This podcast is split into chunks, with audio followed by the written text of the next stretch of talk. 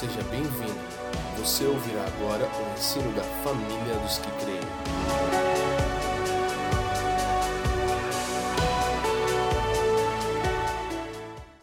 Então, graça irresistível. Preste atenção para a gente caminhar um pouco. Raramente encontraremos um crente que queira receber o crédito pela sua conversão. Você pensa que o crédito de estar salvo é seu? Alguém aqui pensa, eu fui salvo pelo meu desempenho, sim ou não? Isso é raro ou impossível. Eu, particularmente, não conheço. Há alguns que pensem assim. Então, há algo na verdadeira graça no coração do crente que faz o querer dar toda a glória a Deus a respeito da sua salvação. Então preste atenção: nenhum cristão, no dia do juízo final, atribuiria o fato de ter crido em Jesus e vários dos seus amigos não, deixa eu te perguntar: você tem algum amigo que tem uma vida assim, moralmente equilibrada, que é um bom marido, ou uma boa esposa, é um bom funcionário, ou um bom patrão, é alguém que é, vive uma vida cívica interessante? Quem conhece uma pessoa assim, mas que não está em Jesus? Quem conhece uma pessoa assim? Praticamente toda a congregação hoje. Será que no dia do juízo final, você atribuiria o fato de você ter crido e ele não? ao fato de você ser mais sábio, humilde e espiritual do que ele? Sim ou não? Não. Você já se perguntou por que pessoas que, quando você estava sem Cristo, e agora você está em Cristo, eram moralmente melhores do que você, mas até hoje elas não creram? Já se perguntou por isso? Qual é a razão disso? Você, no dia do juízo, vai dizer: Jesus, afinal, eu estou aqui e os meus amigos não estão, porque eu era mais sábio, humilde e espiritual do que eles, por isso eu criei em você. Ou melhor dizendo, por isso eu te aceitei. Até porque eu estava sentindo que você estava meio desamparado. Escute, sabemos intuitivamente que foi em razão da graça de Deus que viemos à fé. Isso é o que queremos dizer com graça irresistível. Vou repetir. Todo cristão sabe intuitivamente, mesmo que ele não tenha domínio das doutrinas, que foi em razão da graça, da misericórdia, da bondade de Deus que ele veio até a fé. Então, isso na verdade é o que? Graça irresistível. Você só está em Cristo porque ele te alcançou de tal forma que quebrantou seu coração e você não pôde resisti-lo, amém? Quem aqui não resiste a Jesus, irmão? Glória. Isso é muito maravilhoso e nós precisamos perceber isso. Então, o que nós queremos dizer, qual é o resumo mais simplista das doutrinas da graça que estão no campo soteriológico? Projeta para nós nossa primeira citação. O resumo mais simplista: a salvação não começou com você resolvendo buscar a Deus, mas sim com Ele escolhendo buscar você. Deus é soberano. Quem concorda com isso? Todo mundo aqui é calvinista, então. Alguém aqui acredita que a sua salvação começou quando no auge da sua bondade, você olhou para Jesus e deu uma chance a Ele? Sim ou não? Ninguém lúcido, nascido de novo, terá tal postura. A salvação não começou conosco resolvendo buscar a Deus, começou com Deus escolhendo livremente, resolvendo nos alcançar. Ele é soberano, amém? É o que queremos dizer com graça irresistível. Nós vamos ver alguns textos, mas eu quero ser aqui bem é, pragmático. Salmo 115, versículo 3.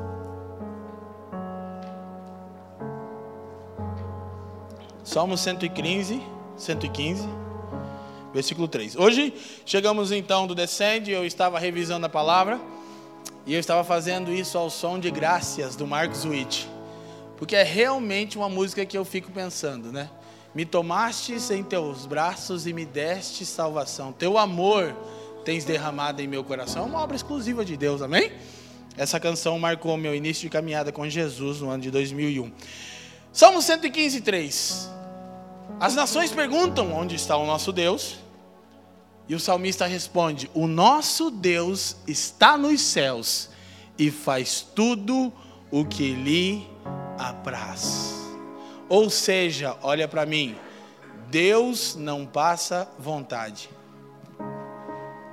Essa é a coisa mais incrível para começarmos a conversarmos sobre graça irresistível. Deus faz tudo que é aprazível a Ele. Jó, não precisa abrir, 42, no final do livro, você lembra as Escrituras, versículo 2. Aquele famoso versículo, tema de canções, tipo, antes eu te conhecia, de ouvir falar, mas agora os meus olhos. E Jó disse assim, ó, agora, depois de todo o processo que eu fui submetido de sofrimento, ele diz: agora bem sei que tudo podes, e que nenhum dos seus planos podem ser frustrados. Ou, ou o profeta Isaías, naquela famosa escritura, muito bem usada pelos pentecostais, Isaías diz: agindo Deus. Dá até um, né? Dá uma rajada aí, irmão. Dá um glória, a gente crê em língua estranha, irmão. Isso é uma beleza, hein? Tira um aleluia do bolso aí, irmão. Tira, mistura um glória a Deus com aleluia aí, irmão. Isso aí você já fala em línguas. Então preste atenção. Escute. Preste atenção. Agora, Leandro, graça irresistível quer dizer que ninguém pode resistir a Deus? Sim e não. E você precisa prestar atenção. Atos 7, 51. Enquanto projetamos o texto, a história toda de Israel, como vemos na parábola da vinha, Mateus é, 21, 33 ao 42, por ali, quando Jesus fala a respeito do homem que tinha uma vinha, que enviou seu filho, e eles vão rejeitando, rejeitam os servos, rejeitam o filho, quem lembra da história? O que essa história está mostrando para nós? Que a história do Israel étnico, escuta, o Israel étnico, o judeu segundo a carne, é uma história de resistência ao Espírito Santo. E isso parece contradizer a doutrina da graça irresistível. Mas, embora o Israel étnico tenha rejeitado a Deus, quando estudamos Romanos e já estudamos, descobrimos que o Israel de Deus não se restringia ao Israel étnico, ao povo judeu segundo a carne, mas a judeus e a gentios dentre todas as nações. Paulo chama de o Israel de Deus. Esse nunca resistiu a Deus, porque sua graça o alcançou soberanamente.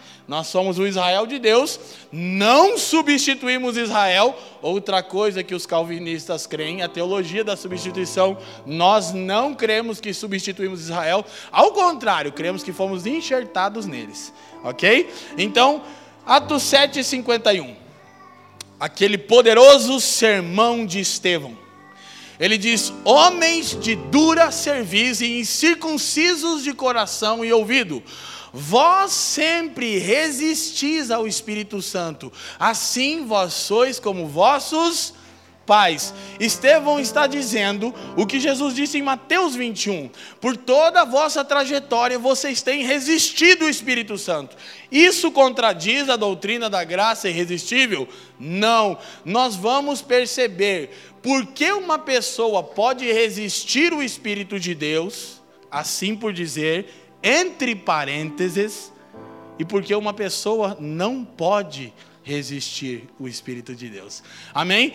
Então, próxima citação. Tal doutrina não anula o fato de que muitos homens resistem a Deus. Porém, digam comigo, porém, e digam graças a Deus quando Deus age para cumprir o seu propósito, ninguém o pode resisti-lo. Aleluia. Graças a Deus. Então, o que nós queremos perceber? A obra de Deus na nossa salvação.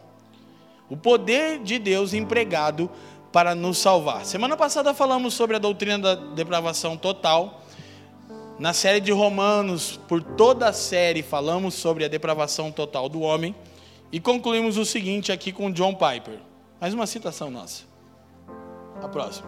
Se a doutrina da depravação total é verdadeira, não pode haver salvação sem a realidade da graça irresistível. Se de fato o homem é totalmente depravado, como Romanos capítulo 1, versículo 18, até Romanos capítulo 3, versículo 23, e dizem que o homem é totalmente corrompido e alheio de Deus, se isso é verdade e o é, não pode haver salvação para ninguém sem a realidade da graça irresistível.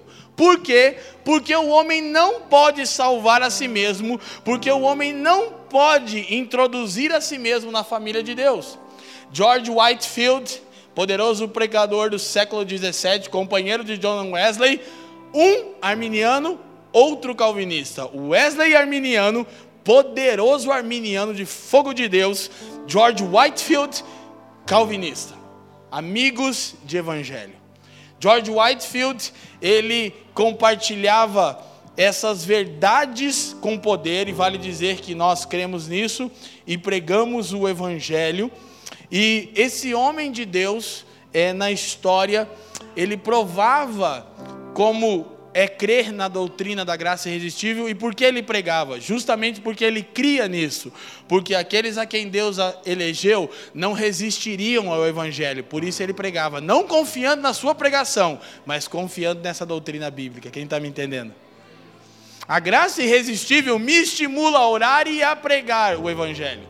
Me estimula a orar pelos perdidos e a pregar. Por quê? Porque aqueles a quem Deus elegeu, veremos nas próximas semanas, não resistirão ao chamado do Evangelho. Quem está me entendendo, diga assim. Então, se a doutrina da depravação total é verdadeira, não pode haver salvação sem a realidade da graça irresistível. O homem não pode salvar a si mesmo, não há possibilidade alguma de ele dar um passo em direção a Deus. Amém, gente? Então, próxima citação. Se não houver ação contínua da graça salvadora de Deus, sempre usaremos nossa liberdade para resisti-lo. Prepara Romanos 8,7. Olhe para mim aqui, preste atenção nisso. Se a graça salvadora de Deus não agir continuamente, sempre usaremos a nossa liberdade para resistir a Deus. George Whitefield dizia o seguinte: o homem tem livre-arbítrio para ir para o inferno, mas não para ir para o céu. Se ele vai para o inferno, o vai por livre escolha. Se vai para o céu, vai pela livre escolha de Deus. E é isso que pastor Fabiano Crenque ensinou quando ensinou Romanos capítulo 9, um dos mais difíceis capítulos de Romanos. As escrituras correm em paralelo e elas mostram isso como um paradoxo, ou seja, se o homem se perde, se perde exclusivamente porque rejeitou a Deus. Se o homem é salvo, é salvo exclusivamente porque Deus operou quebrantando-o para o salvar. Amém? Não há contradição. Temos livre-arbítrio para ir para o inferno não para ir para o céu. Aqui na família a gente sempre diz que e em, em Adão recebemos o livre-arbítrio, o direito de escolher. Em Cristo abrimos mão dele. Você está em Jesus, livre-arbítrio não faz parte da sua vida. Todavia, não quer dizer que você é um fantoche. Para isso, você precisa ouvir algumas palavras de Romanos e a palavra do pastor Fabiano sobre a vontade de Deus. Eu não vou abrir o leque agora. Você tem acessível no canal da família dos que creem. Romanos 8, 7. Paulo diz: Porquanto a inclinação da carne é inimizade contra Deus, querido, a carne só se inclina para um lado para a inimizade contra Deus, pois não é sujeita à lei de Deus, nem em verdade o pode ser. Então preste atenção: se não houver uma ação contínua da graça salvadora de Deus, sempre usaremos a nossa liberdade para resistir a Deus, porque a carne não é sujeita à lei de Deus, e Paulo conclui, e de fato nem poderia ser. Portanto, nós chegamos a tal conclusão. Projeta de novo a última citação, por favor, John, para relembrar. Se não houver ação contínua da graça salvadora de Deus, sempre usaremos a nossa liberdade para resisti-lo. Eu citei antes de ler o texto e eu queria mostrar que é, ninguém então pode obedecer a Deus. Por quê? Porque a carne não pode submeter-se a Deus. Amém? Amém? Tudo bem? Ela é inimiga de Deus por natureza. Agora nós precisamos meditar sobre uma expressão de Jesus em João capítulo 6. Por que alguém pode resistir ao Espírito Santo? João 6, 44, John. E depois vamos ver mais dois versículos ali. De maneira bem simplista eu vou colocar isso que a gente vai desdobrando o assunto. E dizia 6:44. Jesus falando: Ninguém pode vir a mim se o Pai que me enviou, leiam para mim, e eu ressuscitarei no último dia. Você lembra que João 14:6 Jesus disse: Ninguém vem a Não, desculpa. Ninguém vem ao Pai, né? Que não seja através de mim, porque eu sou o caminho, a verdade e a. João 14. Mas quem sabia que João 6 é antes de 14? Quem sabia que 6 é menor do que 14? Em João 14 ele diz: Eu sou o caminho, a verdade e a vida, ninguém vem ao Pai, senão por mim. Aí todo mundo prega isso. Mas antes ele diz: Ninguém vem a mim, se o Pai não o trouxer. Então, por que alguém pode resistir ao Espírito Santo? Porque o Pai não lhe concedeu o dom do arrependimento. Por quê? Porque não quis. Ai, mas então, então o quê? Você precisa ler Romanos 11, você precisa ler Jeremias 18, quando o texto diz o quê? O barro. E é impossível, as doutrinas elas se misturam, a gente vai falar da eleição condicional, mas é impossível, porque vai ficando muita janela aberta. Algumas eu quero deixar intencionalmente, para que você vá analisando as palavras, mas eu quero ir explicando algumas coisas. Então, por que, que o pai não levou até o filho? Porque ele não quis porque nós somos salvos de acordo com a vontade de Deus. Então, a doutrina da depravação total diz que todo homem é depravado, alheio de Deus e era o alvo da sua ira. Aí alguém pergunta, então Deus não é justo? Mas Paulo responde isso em Romanos, nós pregamos três ou quatro mensagens sobre isso na série de Romanos. Deus não é justo. Logo as pessoas sempre falam isso. Deus não é justo em fazer isso, Leandro. Mas a grande questão é o seguinte: a Escritura ensina que todos os homens pecaram e destituídos estavam da glória de Deus. Ok? 3,23 de Romanos. Então pensa, se Deus é ou não é amor. Se Deus não elegesse um povo para si, toda a raça humana ao longo dos séculos seria condenada ao juízo eterno no lago de fogo e enxofre. Mas em sua misericórdia, ternura, bondade, esmagou o seu filho, porque escolheu a sua igreja. Ele não é o que mesmo? A soberania é de Deus. E tem pessoas que viram advogados de Deus. Não tem que defender Deus aqui. Eu não tenho que defender a Deus. Eu só sou grato a Ele. Vamos respondendo perguntas que vão surgir. Mas então, se Deus salva quem elegeu, por qual razão vou pregar o Evangelho? As pessoas pensam, mas aí elas esquecem de homens como. Segura, varão, segura. Já citei um, George Whitefield. Gregório dizia: poderoso pregador de mãos cheias, sua voz era ouvida a sete quilômetros, cará. Pecadores caíam tremendo no chão. Calvinista. John Knox, calvinista, que orou e disse: Dá-me a Escócia, senão morrerei. Terminou sua vida como queimado vivo em uma fogueira. Calvinista não pregou o evangelho. Hã? Agora qual é o ponto? Adoniran Judson, William Carey. Quem é William Carey? O apóstolo das missões modernas. Te digo mais, varão. George Miller, o pai dos órfãos. E tantos poderosos homens que deram a sua vida para que essa verdade chegasse a você na, no, no século 15 e 16. Eram chamados calvinistas. Entretanto, eu prefiro usar reformados, tá bom? Vai olhando para mim, Fê, quando eu falar muito Calvino, Calvino, Calvino, vai, vai tirando de mim, tá bom? Vai, vai saindo dele. Como nós lemos semana passada, Jonathan Edwards, calvinista, poderoso pregador, autor da mais poderosa mensagem depois da de Pedro em Atos 2. Pecadores na mão de um Deus irado, milhares de pessoas salvas. Então, por que, que eu vou pregar o Evangelho se Deus salva quem Ele escolheu e Ele quebranta com a graça irresistível? Porque Ele não é só soberano no fim, Ele é soberano nos meios. E Paulo disse assim: aprove a Deus salvar pela loucura da pregação. Ele vai salvar quem elegeu? Vai. Como? Pela pregação do Evangelho. Por isso nós pregamos. E não pregamos confiando em nós mesmos. Não que não estudemos, não que não meditemos nas Escrituras, vocês estão numa igreja de gente lúcida, que teme a Jesus e ama as sagradas letras.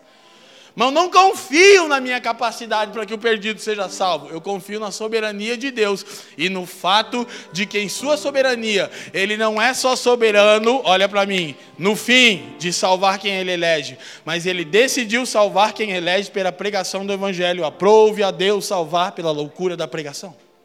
Quem está me entendendo?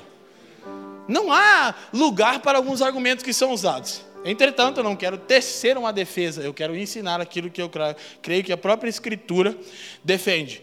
Então, ninguém pode vir a mim se o Pai não o trouxer. Aí o, o, texto continua, você vai lembrar que muitos vão deixar Jesus em João 6.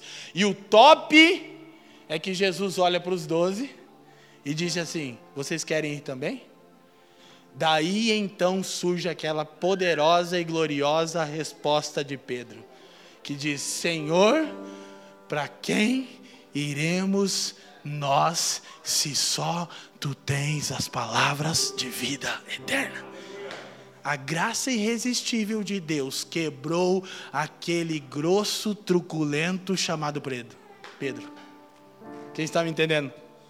Então, o que nós percebemos? Versículo 64, o assunto continua. Aí a Escritura diz assim: Jesus diz, mas há alguns de vós que não creem. Ele já sabia que tinham discípulos andando com ele que não criam.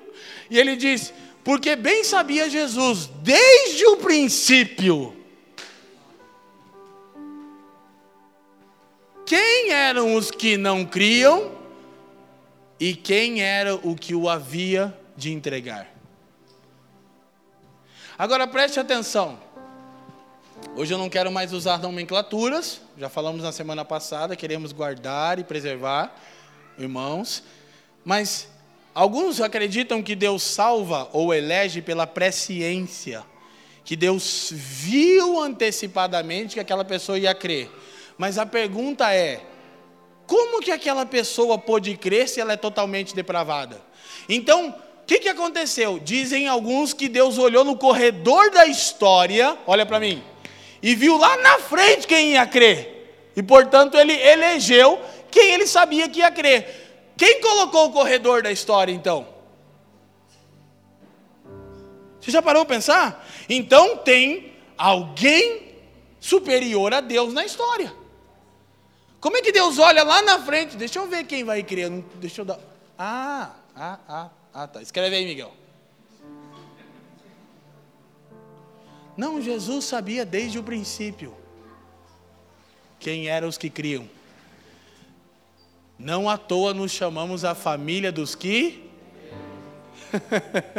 Porque os que não creem não têm família.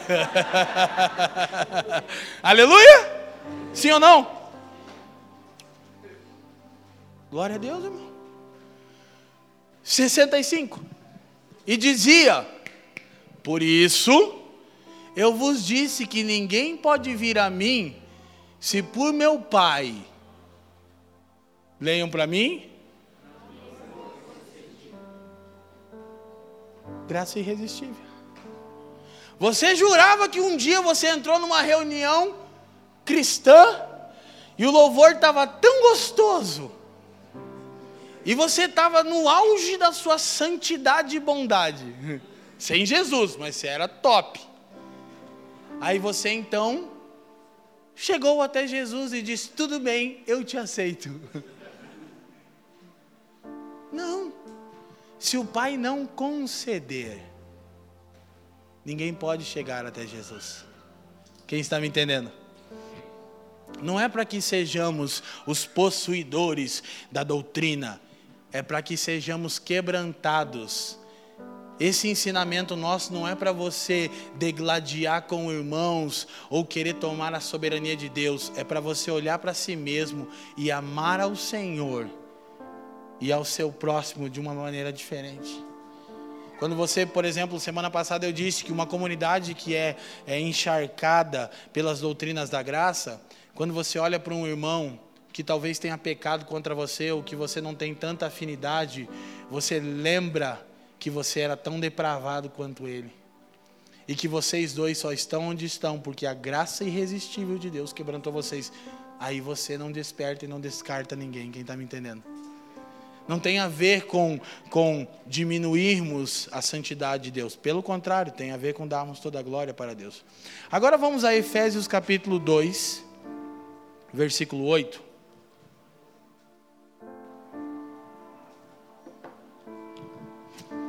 Porque pela graça sois, por meio da, e isso não vem de, é, todos juntos, é dom de Deus. Agora, nós já ensinamos, já trabalhamos e já mostramos algumas verdades. Quais?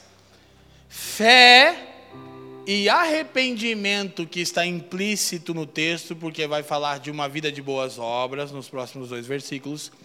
Fé e arrependimento são requisitos para a salvação. Ninguém é salvo sem crer e arrepender-se. Diga comigo, fé, fé. e arrependimento. Agora, os requisitos para a nossa salvação também são dom. e nós vamos olhar e observar um pouco mais. Próxima citação, John, por favor. Não apenas a salvação é um dom, dádiva, presente, mas os requisitos para ela, arrependimento e fé, também o são. O que nós vimos claramente em Efésios 2, torna o texto, por favor Está implícito, mas aqui está claro que fé, por meio da. Isso não vem de vós, é dom de Deus. Então, fé é um dom. Tá ok? O texto está dizendo isso, sim ou não?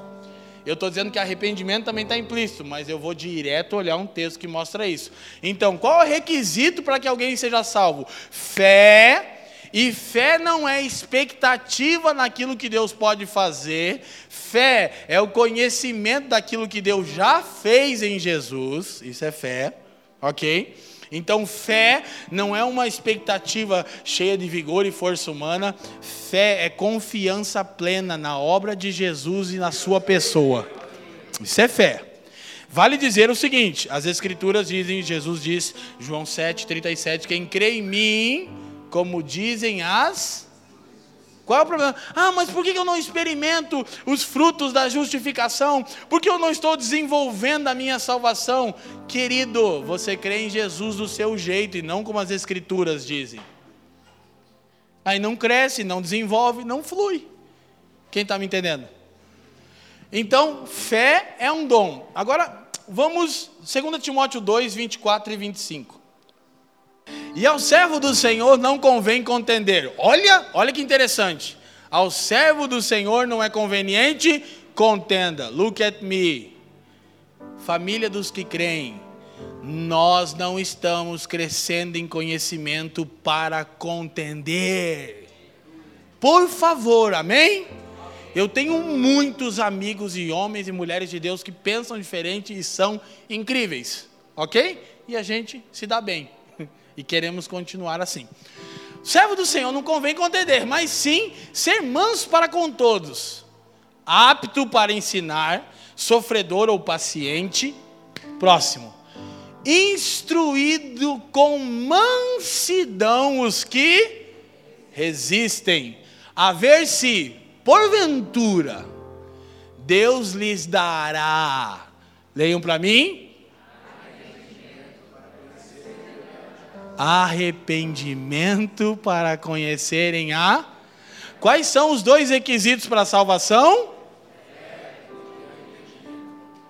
Fé e arrependimento são dons de Deus. Paulo diz que nós pregamos, ensinamos com mansidão, na expectativa que Deus graciosamente deu o arrependimento, quebre a resistência. Então, querido, e, e há textos aqui que são muito fortes nesse entendimento. Próxima citação, e essa ela resume graça irresistível. O dom do arrependimento é a anulação, a resistência ao arrependimento.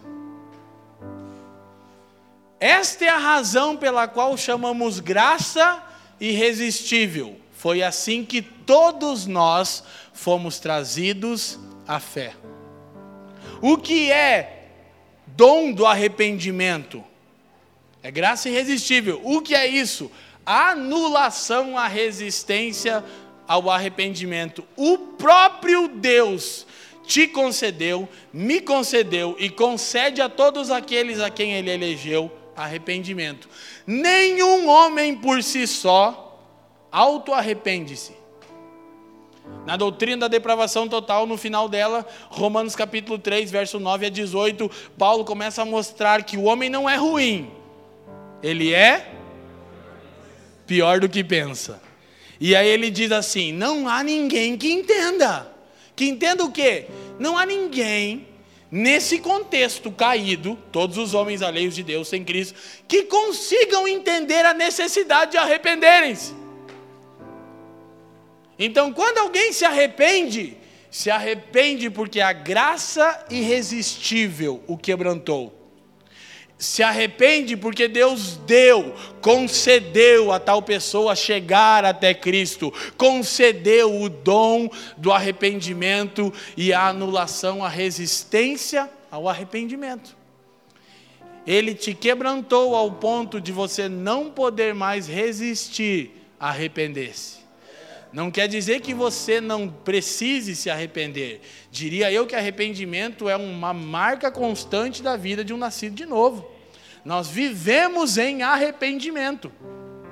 Quando em Lucas 24, 47, Jesus está instruindo os discípulos, ele diz que em seu nome se deveria pregar o arrependimento a todas as nações para a remissão de pecado. Arrependimento é conteúdo básico do Evangelho. Amém.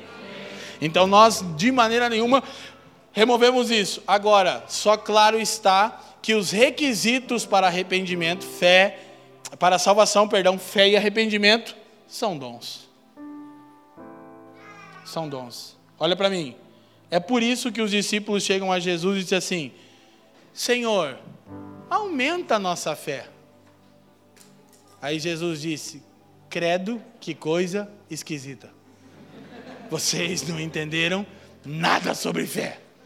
Aí ele diz: se vocês tiverem fé como um grão, aí o que, que você pensa? Cara, eu sou tão ruim, tão caído, que minha fé não é do tamanho do grão de mostarda. Era isso que Jesus estava dizendo? Não!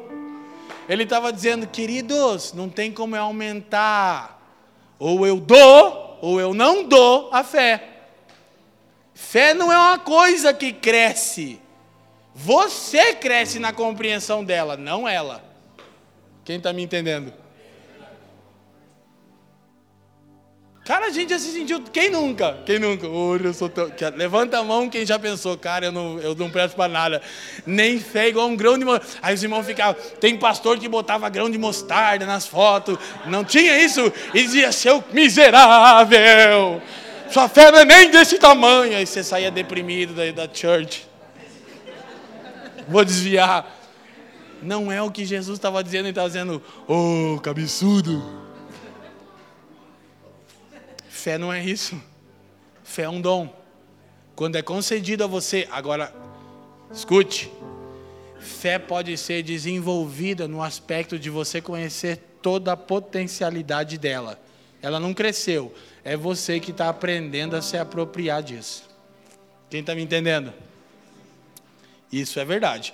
Então, é, dois textos dificílimos. Hebreus capítulo 12, versículo 16 e 17. Para nós mostrarmos como arrependimento e fé são dom de Deus, como estamos falando até aqui. Quem está comigo, sacode a mão e diz sim. Quem está feliz aí? Glória a Deus. E ninguém seja fornicador ou profano, como Esaú, que por um manjar vendeu o seu direito de primogenitura. Os manjares do rei, a essência do. 17. Porque bem sabeis que querendo ele ainda depois herdar a bênção, foi rejeitado, porque não achou lugar de arrependimento, ainda que com lágrimas o tenha buscado. Percebe que essa escritura está dizendo? Que Esaú, em lágrimas, o cara arrependeu. Não ele está debaixo de uma convicção de remorso. Buscou arrependimento e não encontrou. Por quê? Porque não lhe foi concedido. Por quê? Esse aqui é bomba atômica. Romanos 9,13. Toquei lá e sai. Por que, que Esaú não achou lugar de arrependimento, embora ele chore? Bom, deixa pra lá. Pensei em alguém agora. Como está escrito, leiam para mim. Sabe quem disse isso? Deus. Paulo diz: os gêmeos ainda nem haviam nascido. Corta para 18, versículo 11 para nós ali, João. Corta aqui para 18, aqui, projeta aqui para nós. 11. Lá vai eu tocar no tema que não é meu, mas não tem como, depois toca para cá, toca para lá. Porque não tendo eles ainda nascido, Jacó e Esaú, nem tendo feito bem ou mal, para que o propósito de Deus, segundo a eleição, ficasse firme, não por causa das obras, mas por causa daquele que chama, guarda a palavra chamado, 12. Foi-lhe dito a ele, a ela, a mãe, o maior servirá o 13. Como está escrito, amei a Jacó e rejeitei a Esaú. Então, quando ele cai em si, busca arrependimento em lágrimas e não encontra. Sério, né? Aí você pensa, olha para mim. A W. Pink disse que a doutrina da soberania de Deus é a que mais evidencia a arrogância dos homens. Por quê? Porque todas as vezes que vemos coisas como essas nas Escrituras, somos tentados a encher o peito e dizer: não é justo. Sim ou não, irmãos? Sabe por quê? Porque somos arrogantes. Achamos que temos o direito de dizer que isso não é justiça. Mas eu vou te lembrar de novo: toda a raça humana é totalmente depravada mas aprove ao Senhor, diz o profeta Isaías, por causa do seu propósito. Não tem muita explicação para isso. Moer o seu filho, esmagar o seu santo filho, para ter um povo específico. Paulo diz que Deus é justo e justificador dos que creem. Quantos estão entendendo? Agora, graça irresistível Jamais é contra a nossa vontade. Diga comigo, jamais, contra a minha vontade. Ah, então Deus faz um fantochinho e aí ele vira evangélico. Não. Deus não trabalha dessa maneira. Nunca a graça de Deus atua contra a nossa vontade. Próxima citação que temos da noite. Presta atenção, a graça irresistível não arrasta o indisposto para o reino. Deus não força. Ela muda a disposição do coração. Uau! Não, isso é incrível. Ela não opera com contentamento a partir do exterior, ela opera com poder a partir do interior, com nova sede, nova fome e um desejo impulsionador ela nos impulsa, ela muda, nos impulsiona, perdão, ela muda a matriz dos nossos desejos. Deus usa o ministério da palavra para realizar essas mudanças sobrenaturais no coração. Tais mudanças produzem arrependimento e fé. Como Deus atua contra a minha vontade, Ele obriga as pessoas a servi-lo? Não. Ele muda a disposição do coração. Como? Pelo ministério da palavra. Querido, olha para mim, vou te falar de todo o coração. Faça a escola. E se não te for possível, porque isso é muito sério, ame as Escrituras de Deus. Porque elas vão nos modelando elas vão reestruturando a nossa mente, o nosso homem interior. Elas mudam a nossa disposição. Iluminadas pelo Espírito de Deus, obviamente. Quem está me entendendo, sim? Não é contra a nossa vontade, é transformando a nossa vontade. Deus nos faz querê-lo, Ele nos faz desejá-lo. Olha que coisa incrível. Quantos aqui, olha para mim, presta atenção, confiam que estão salvos exclusivamente pela obra e pela pessoa real de Jesus Cristo? Então, se porventura você não tem andado em plenitude de vida, você não tem desfrutado de fome, de sede pela palavra e pela gloriosa presença de Deus, a partir de hoje você pode orar baseado nessa verdade, dizer: Deus, você já me tornou incapaz de resistir você. Porque você me escolheu. Muda minha disposição. E dê espaço para ele fazer. Dê espaço para Deus. Uma das coisas mais profundas que a gente aprendeu no começo do ano, com o pastor Leandro Alves e com a Jaqueline Krenk, foi que nós precisamos criar espaços para Deus. Até no nosso dia a dia, olha para mim, irmão, e principalmente no seu dia a dia, crie espaços para que Deus trabalhe você. Ele é um gentleman. Ele é um cavaleiro. Permita que ele trabalhe. Permita, entre aspas, né? Que se você está nele, ele já te quebrantou mas dê espaço para Deus e não deis lugar ao diabo. Aleluia? Amém? Então, como isso funciona? A graça de Deus opera de uma maneira invisível, é uma operação por trás da nossa vontade. Deus não age para a coerção de nossa vontade, mas para a mudança dela. Ouça isso. Deus não age para a coerção da nossa vontade, mas para a mudança dela. Traduzindo melhor, Deus não constrange você a desejar obedecê-lo. Deus muda a sua vontade e te faz querer querer obedecê-lo. Quem está entendendo, diga assim. 2 Coríntios 4 versículo 4 em diante.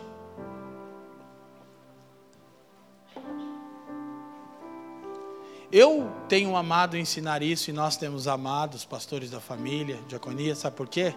Que toda a glória fica exclusivamente de Deus em Jesus. Não sobra nada para nós, é uma bênção isso, né? Não há razões para falsa expectativa nos quais o Deus deste século cegou o entendimento dos. Uau! para que não lhes resplandeça a luz do evangelho da glória de Cristo, que é a imagem de Deus. Próximo. Porque não nos pregamos a nós mesmos, mas a Cristo Jesus, o Senhor, e nós mesmos somos vossos servos por amor de Jesus. Seis. Porque Deus é quem disse que das trevas resplandeceria a luz. É quem resplandeceu em nossos corações para a iluminação do conhecimento da glória de Deus na face de Jesus Cristo. Jesus era abominável para nós mas em algum momento da nossa vida ele se tornou desejável e vimos a glória de Deus em sua face. Por quê? Porque a graça irresistível nos quebrantou para ver. Agora, sabe o que é incrível aqui? É que Paulo está citando Gênesis, quando ele diz: Porque Deus é quem disse que das trevas resplandeça a luz. Gênesis 1, 3. Quando Gênesis diz que a terra era sem forma e vazia, o caos estava estabelecido e a escuridão, ouçam-me, cobria toda a terra, até que Deus disse: haja luz. E houve luz. Sabe o que Paulo está dizendo? Assim como a luz de Deus irrompeu o caos do Gênesis, a luz de Deus brilhou no caos e na escuridão que outrora estava sobre você e sobre mim. Então ele não age na coerção da nossa vontade, ele age para mudar a nossa vontade, dizendo: haja luz. Luz para quê? Para que conheçamos o seu filho.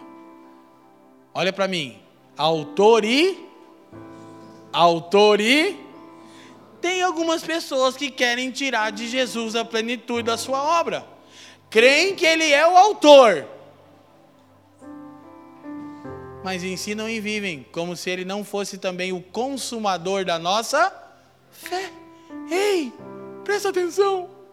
Jesus não é só o autor da sua fé, ele é o consumador dela. Ele não só começou uma boa obra em você e em mim, ele irá completá-la. Autor e consumador da nossa fé. Então, Deus age mudando. E como Deus faz isso? Ele faz isso mudando o coração. Por favor, vamos acelerar um pouco. Ezequiel 36, 24. Preste atenção no que eu vou dizer. Essa é uma chave para a mudança contínua do nosso coração. Por favor. Deus propôs uma aliança com Israel. E havia uma plenitude, uma vida abundante nessa aliança. E há ainda. Mas Israel nunca desfrutou dessa plenitude. Presta atenção. Por que, que Israel nunca desfrutou dessa plenitude? Por uma razão óbvia. Israel nunca manteve a parte deles na aliança. Por qual razão Israel nunca manteve a parte deles na aliança? Porque a carne não pode submeter-se a Deus. O que você quer dizer com isso? Eles quebraram a aliança porque o seu coração era endurecido. Então Deus diz: vem dias de uma nova aliança. Jeremias 31, Hebreus capítulo 8, Ezequiel 36. Ele diz: Eu farei um novo pacto, não conforme eu fiz com vossos pais. Isso é Jeremias 31. Ele diz: Porque eles quebraram a minha aliança. E Ezequiel ele diz: Como Deus garante, olha para mim, o sucesso pleno da nova aliança. O que, que é sucesso pleno da nova aliança? Aqueles a quem ele justificou, ele também glorificará. Como Deus garante isso? Obrigando pessoas a servi-lo? Não, mudando o interior dessas pessoas. Como ele faz? Transformando o coração. Presta atenção, tornou a aliança mais, mais light, mais superficial. Algumas pessoas acham que a graça deixou Deus mais bonzinho. Ele era muito mal-humorado, irritado, e ele ficou mais bonzinho. Porque antes de Jesus, Deus era mal-humorado. Mas depois de Jesus, ele se converteu e virou queridinho. Não, a aliança não muda. o que muda é o coração do povo que ele faz aliança. Então ele não só garante que é o autor, ele garante que é também o consumador da nossa fé. Ezequiel 36, 24.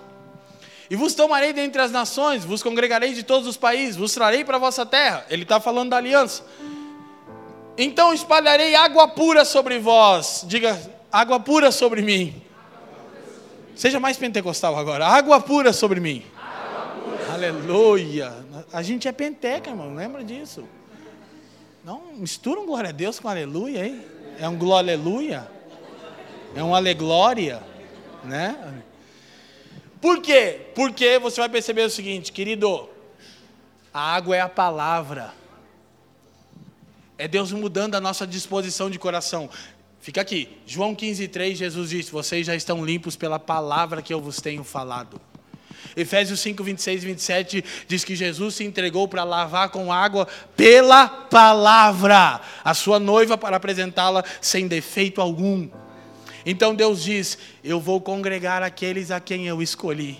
E eu então, naquele dia, aspergirei água pura sobre eles. Eles ficarão limpos, purificados de imundícias e de ídolos. Próximo versículo. Então ele diz: E vos darei um coração novo. Por quê? Temporariamente o propósito de Deus era impedir, impedido por causa da dureza do coração do homem a quem ele propunha uma aliança. Todavia ele diz: Eu vou levar a cabo o meu pacto de levantar um povo que exista para a glória do meu nome, e eu o sustentarei até o último dia. Como eu farei isso? Tornando a minha aliança mais superficial e fraca? Não, transformando o coração de pedra em coração de carne, sensível e submetida ao meu Santo Espírito. Quem está me entendendo? Não há espaço para o homem aqui, só para Deus. Leandro não tem experimentado isso. Das duas, umas. Ou você não crê em Jesus ainda, como diz as Escrituras, ou se crê, não está criando espaço para Deus. Você não está amando a palavra, o Espírito, a comunhão, são os meios de Deus. A gente vai falar disso. Como é que Deus garante que os santos ficarão em pé, Mimi? Vai botar no meio de uma congregação vai dar a palavra, vai dar o Espírito, vai dar homens e mulheres é, é, é, mais experimentados que você, que vão te corrigir, vão te alinhar, todas as, todas as vezes vão te chamar, volta querido, você pertence ao Senhor, amém? Isso é maravilhoso, glória a Deus. Então, ele muda, essa é a chave para a nossa transformação. E vos darei, e porei dentro de vós um espírito novo, tirarei o coração de pedra da vossa carne e vos darei um coração de carne. 36, vi, eh, desculpa, 27. Porei dentro de vós o meu. Leiam o resto do versículo todos juntos, por, por favor. E.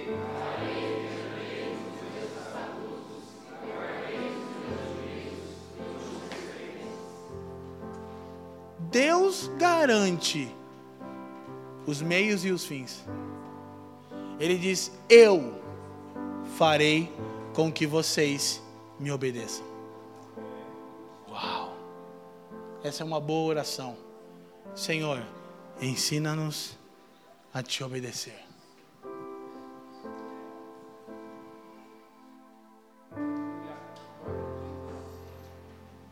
Não olha para mim. Alguns de nós ainda são muito duros de coração, todavia já foram alcançados. Mas vivem como se não.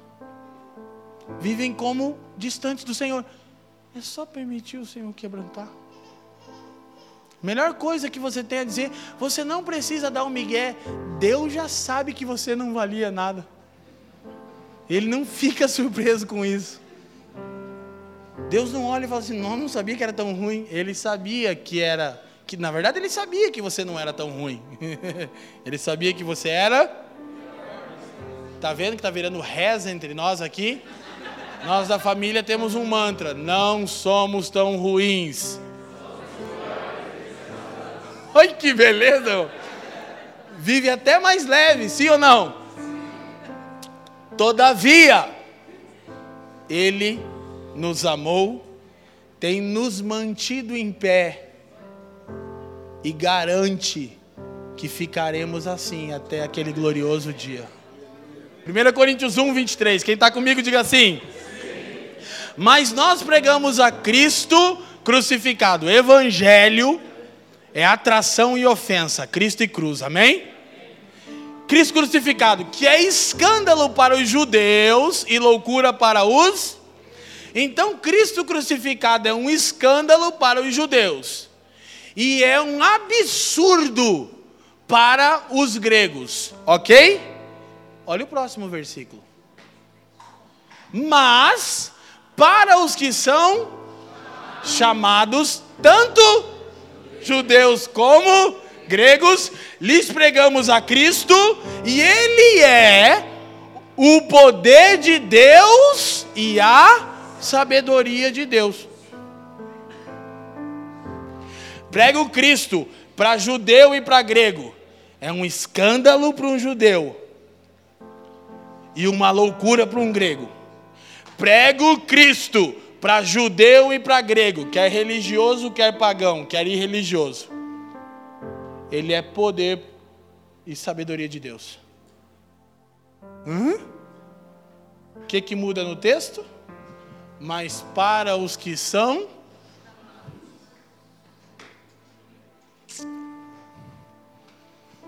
Jesus disse em João 6, João 10: As minhas ovelhas ouvem a minha voz.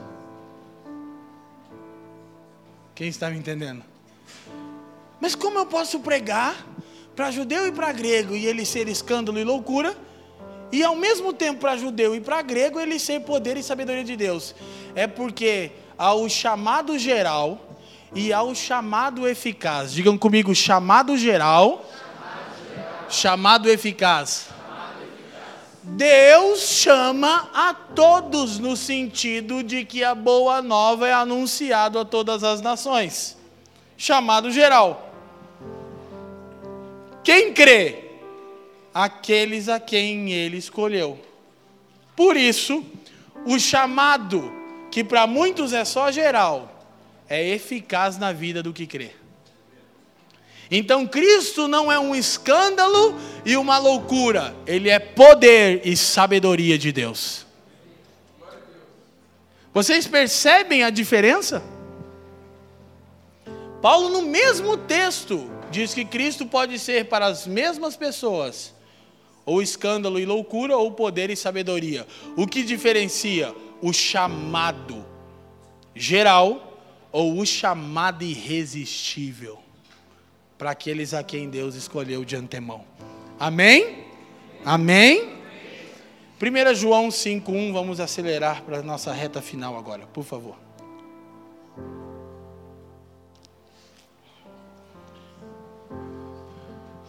Todo aquele que crê que Jesus é o Cristo é nascido de Deus.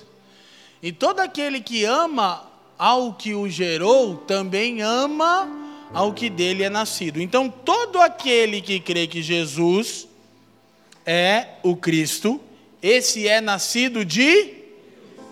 O novo nascimento é um ato soberano de Deus, presta atenção. O que, que vem antes? A fé ou o novo nascimento? Hã? Pode falar, não tem problema você errar. De acordo com o que eu estou falando, o que, que vem antes? A fé ou o novo nascimento? Quem crê, só creu, porque é. O que, que é novo nascimento? Novo coração e novo espírito, prometido por Deus nos profetas. Sabe por que você creu? Porque Deus te gerou de novo. E aí você ouviu o Evangelho e creu. Todo aquele que crê que Jesus é o Cristo é nascido de Deus. Então, o novo nascimento é um ato soberano de Deus. Próxima citação. Isso é fundamental. Não produzimos o novo nascimento por meio da nossa fé, porque então a iniciativa seria nossa, não de Deus. Deus produz fé por meio do novo nascimento. Aumenta a nossa fé. Jesus disse: Que prova que você me colocou, Pai. Por isso, olha para mim. Os discípulos não eram nascidos de novo. Quem sabia? E os caras eram top. Pregava. Power Ranger, hora de morfar. Faziam sinais. Super gêmeos ativar. Forma de um evangelista. Uau! Expeliam demônios. Forma de um Highlander. Aquela coisa toda. E aí, no final da jornada, Jesus ressuscita, sopra o Espírito neles, João 20, chama Pedro no canto, o andador de água, né? O cara que anda na água, que faz milagre. E ele diz assim: agora você vai se converter. E agora você ajuda seus irmãos. Por quê? Porque nós não produzimos o novo nascimento por meio da nossa fé. Deus é que produz fé porque nascemos de novo quando Ele nos deu um novo coração e um novo espírito. Isso é graça irresistível, porque Ele faz isso porque Ele quer. Amém? Você tem que dizer amém todas as vezes que eu falar que Deus salva porque quer. Sério, que vai entrando na sua cabeça. Aleluia.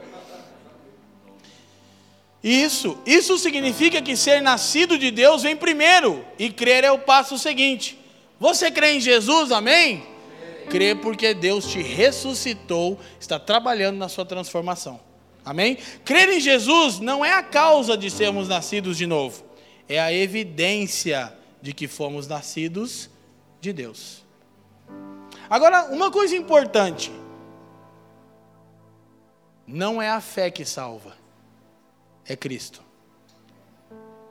Por meio da fé, que é um dom, nem tampouco a fé intelectual Escute, há um desvio de doutrina a respeito da graça, que ensina que você precisa ter fé para ser salvo. Verdade? Verdade, só que a fé é um dom, ok? Mas ensinam que essa fé é só você crer no seu intelecto. Você crê que Jesus é o seu Salvador? Eu creio. Vamos aplaudir, ele nasceu de novo. Não funciona assim. Quem está me entendendo? Quem já viu uma pessoa fazendo uma oração aqui no final do culto e depois se estrambelhando todo em pecado e desgraça? Quem já viu? Levanta a mão. Mas ele aceitou Jesus e desaceitou depois, e aceitou de novo, e aceitou depois. Tem gente que vão aceitando Jesus toda hora, né? Aceita, desaceita, aceita, desaceita, aceita, desaceita. Salvo, não salvo, salvo, não salvo, salvo, não salvo, salvo. Não. O salvo está crescendo na natureza de Jesus por causa da obra do Espírito, amém? Ele não está sentadão, Jesus fez tudo, eu estou aqui. Não, a gente já pregou, desenvolvendo a vossa salvação, está no canal, não posso explicar, eu tenho que terminar. Então presta atenção. Essa é a evidência de que nós somos salvos. Não é essa fé intelectual, olha para mim. Mas o que é essa fé? Primeiro, ela é um dom de Deus. A fé genuína, a fé salvadora, é um dom de Deus. O que, que, é isso? Ele abre os seus olhos, ele diz: haja luz. E quando ele te ilumina, quem você vê diante dele? Cristo. E quando você olha para a face de Cristo, quem você vê? O Pai que te iluminou. Aleluia. O seu Criador, o seu Redentor. Amém? Então você passa a crer, porque ele te iluminou. Mas a fé não é uma coisa intelectual a respeito de um fato histórico sobre Jesus. É também crer que o fato histórico é literal, amém? Mas não é, eu creio que Jesus morreu e eu creio que foi pelos meus pecados. Eu estou salvo? Talvez não. Eu não posso afirmar isso. A sua jornada vai afirmar se você de fato é nascido de novo. Quem está me entendendo? Eu sei que a gente tem que falar disso várias vezes, mas a gente vai. Não é essa, a um eu creio, a um eu creio, estou salvo. Não, não. Deus diz: haja luz. E então nossos olhos são abertos e somos salvos. E aí ficamos estagnados? Não. Desenvolvemos a nossa salvação como Filipenses 2,12. Crescemos. E a natureza de Jesus é cada dia mais vista em nós. Uma vida piedosa. Amém? Próxima citação, estamos chegando na reta final. Os benefícios procurados, procuração, doutor Juliano. Os benefícios procurados por Cristo são inseparáveis do Evangelho. E, consequentemente, somente podem ser recebidos em e pelo Evangelho. Ok? A boa notícia a respeito da obra salvífica de Deus em Jesus. Proclamar o Evangelho não é apenas proclamar um fato consumado, um fato histórico, mas proclamar um fato consumado e, simultaneamente, fazer um chamado à fé. Os homens não são salvos automaticamente pelo sacrifício de Cristo, mas sim por crerem em tal obra e em seus respectivos desdobramentos. O Jesus morreu, eu fui salvo automaticamente? Não. Eu sou salvo quando eu creio nesse fato, porque fui iluminado por Deus e vivo de acordo com essa verdade. Essa evidência é vista constantemente na minha vida. Amém? Quem disse isso foi um importante teólogo chamado René Padilha, num livro muito bom chamado Missão Integral. Próxima citação. O René termina e diz: Cristo não salva independente da fé. A fé não nos restaura independente de Cristo. Então, Cristo não salva alguém que não tem fé, ok? E a fé não restaura alguém que não tem Cristo, porque essas coisas são inseparáveis. Amém? Chegando na nossa reta final, a gente vai perceber o seguinte: versículo, João capítulo 1, versículo 12 e 13, e é o nosso último texto. Você conhece esse texto, Evangelho de João, capítulo 1. Mas a todos quantos o receberam, deu. Você lembra o versículo 11? Quem lembra? Veio para os. Para os? Corta para 18. Veio para o que era? Judeu, segundo a carne. E os seus não o. Por quê? Porque não eram dele. embora, segundo a carne, fossem o povo dele. Quem está me entendendo? E aí ele diz, 12: Mas todos quantos o receberam, deu-lhes o poder de serem feitos filhos de Deus, aos que creem no seu nome. 13 os quais não nasceram do sangue, nem da vontade da carne, nem da vontade do homem, mas da vontade de Deus. Agora escute: é necessário receber a Cristo para se tornar um filho de Deus. Amém? Temos que receber a Cristo. Mas o nascimento que introduz uma pessoa na família de Deus não é possível pela vontade humana, só de Deus. Para ser membro da família de Deus, tem que receber Cristo e nascer de novo. Mas esse novo nascimento não é fruto da vontade do homem, mas sim de Deus. O novo nascimento é um ato exclusivo e soberano de Deus. Amém? Ele nos transforma, ele nos quebranta de tal maneira que não podemos resistir à sua graça. Agora, nossas últimas duas citações e a gente termina orando ao Senhor. Todos os cristãos verdadeiros, mesmo antes de aprenderem essas coisas, você vai se achar aqui, sabem intuitivamente que a graça foi decisiva em trazê-los a Cristo. Frequentemente, o coração precede a mente em direção à verdade. Por mais que você não compreendia dessa maneira tão profunda, tão clara, intuitivamente você sabia que a graça de Deus foi decisivo.